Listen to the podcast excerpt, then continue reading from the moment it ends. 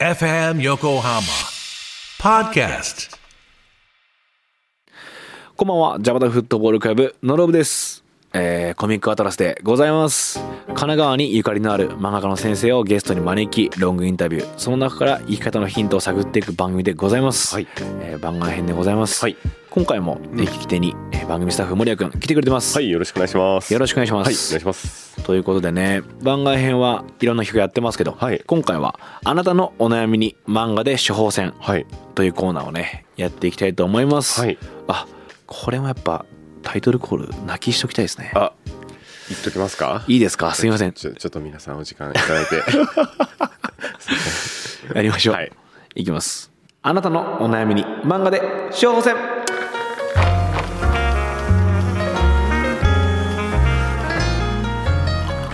よっ。ありがとうございます。はい、よろしくお願いします。す、えーリスナーの皆さんのはい。お悩みにうん。ドクターノローブが。漫画で処方箋するコーナーでございあますら、はい。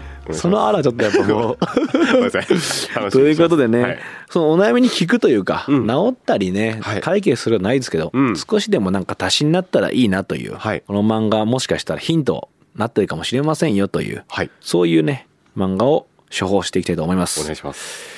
来てますよメール、はいラジオネーム今内さん、うん。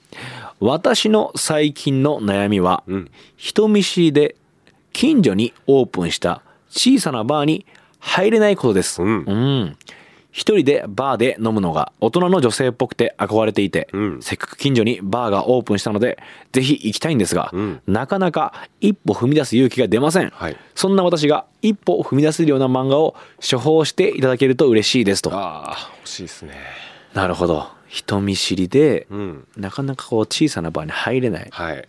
森君あります？こういうとこって。自分にも。すそうですね。僕もあの、すごいしょ保守的なので。あの新しいお店はまあ行かないしなるほどなるほどはい、でも一歩踏み出したら楽しいんだろうなっていうのは分かりつつもいけない気持ちはすごく分かりますね歯がゆい感じですね。はいなるほど。そんな時に効くお薬ありますか、お薬って言ってますよ。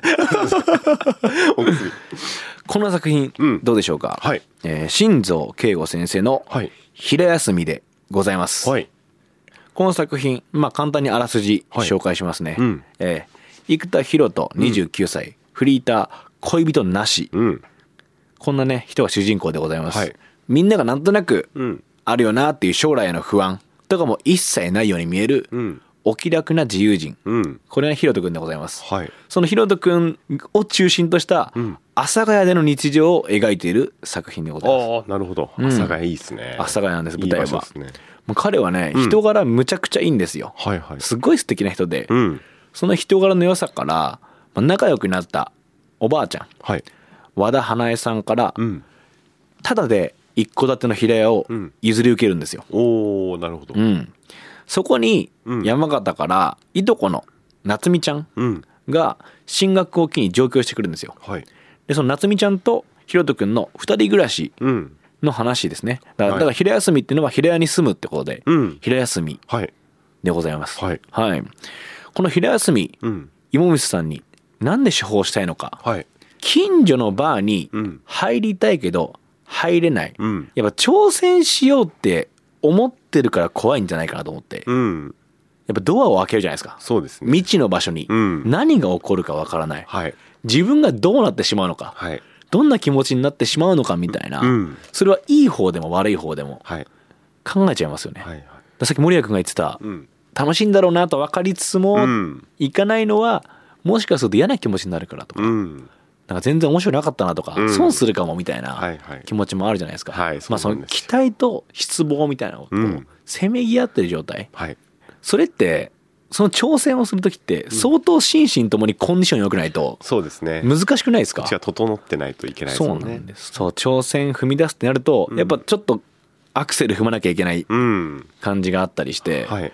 まあ、そうやってドラマチックに日常の出来事っていうのを捉えるのも楽しいっす。はい素敵だし楽しいんだけど、うん。そうじゃないっていう点はあるんじゃないっていう。うん。一つ一つの出来事が自分に大きな波を与えるって考えすぎなくてもいいんじゃない？もっとちっちゃいところに楽しみあるんじゃないの？とか、うん。そんな気持ちにさせてくれる漫画が「昼休みなるほど」でございます、はい。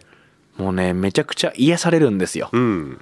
この漫画僕読んで、うん。ちょっと世界への捉え方変わったんですよ。うん。もともと自然とかも大好きだし、うん。季節っていうのにも敏感なタイプなんですけど、はい。このヒロト君っていうのが本当に日常の些細なことを楽しんでるんですよ。なるほど。ちっちゃいことでうん。幸せをずっと感じてるタイプ。うん。だから例えば帰り道の歩道橋、うん。この歩道橋めっちゃ眺めいいんだよね。はいはいはい一緒に登ってみたら、うん。あれ本当だみたいな。うん。開放感あるよね、うん。そういうとこを見つけたり、うん。草木の香りに敏感とか、はいはい。あ今のこの匂いいいなとか,、かそういう季節の食べ物を食べるとか、うん。ものすごい小さなとこでひろとくんは幸せを感じてるんですよ。はい。今例えば帰り道とか、うん。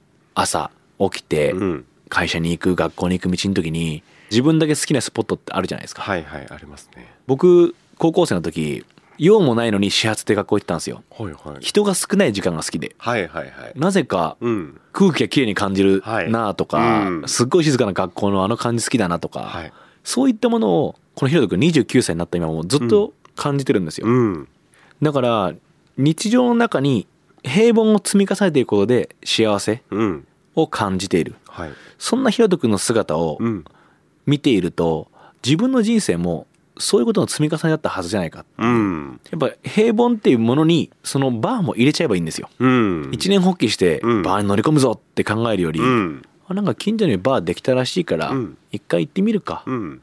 あっちのバーの人もハラハラドキドキなわけですよ、はい新しい土地に来てうん。人来るのかな、うん。常連さんできてくれるのかなってうん。なってるわけですから、うん。そこに平凡の積み重ねの一つとしてうん。行ってみるだそういうふうに捉えることによって、うん。あんまり重く考えずうん。いけるのかなと。はいはい。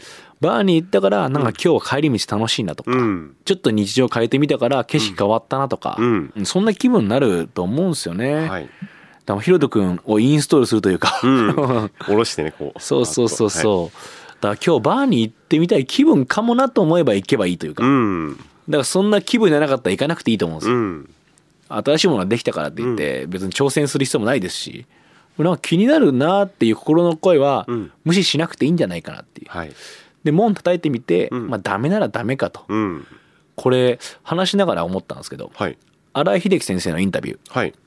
新井先生がうん。自分がやってこなかったことを全部やったっていうあ話してらっしゃったじゃないですか、はい。でとりあえずバーに入ってみる、うん。なんか楽しそうだなって僕思ったんですよ、はいはい。新井先生の話聞いてて、はい。大それたことじゃない、うん。でも自分にとっての平凡が増えていく。うん。景色が増えていく。はい。楽しみが増えていく。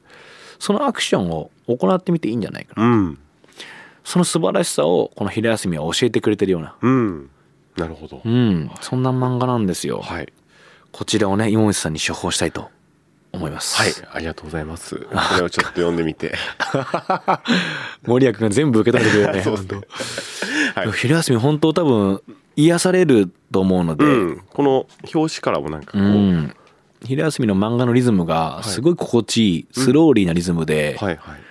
音とかは聞こえないんですけど、うん。レレゲエって感じですかね、うんなるほど。気持ちいいレゲエを聴いてるよううな、ん。なんとなく忙しい日とかにもうん時にも読んで合いそうな感じがまさに表紙から伝わりうますね。ん。すっごい忙しい時にうん。読むと一息つけますし、うん。今ね、えー第6巻まで発売中でございます、はい。うん。第1話だけでもうん。読んでもらって、はい。これで聞いてるかどうかわかんないんですけど、はい。まあ聞いたら聞いたよと、うん。ぜひ「ハッシュタグコミックアトラス」でお願いします。つぶやいてくださいお願ねいします。こんな感じで、はい。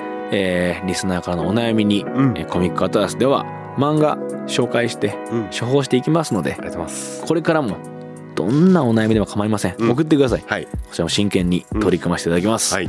ということで岩口さん昼休み新蔵恵子先生の昼休みはい。ぜひ読んでください。うん。皆さんからのメールもお待ちしております、えー今日もお付き合いくださってありがとうございました。ありがとうございました。じゃあまたフットボールクラブノルブと番組スタッフの森谷でした。ありありがとうございました。がとうございました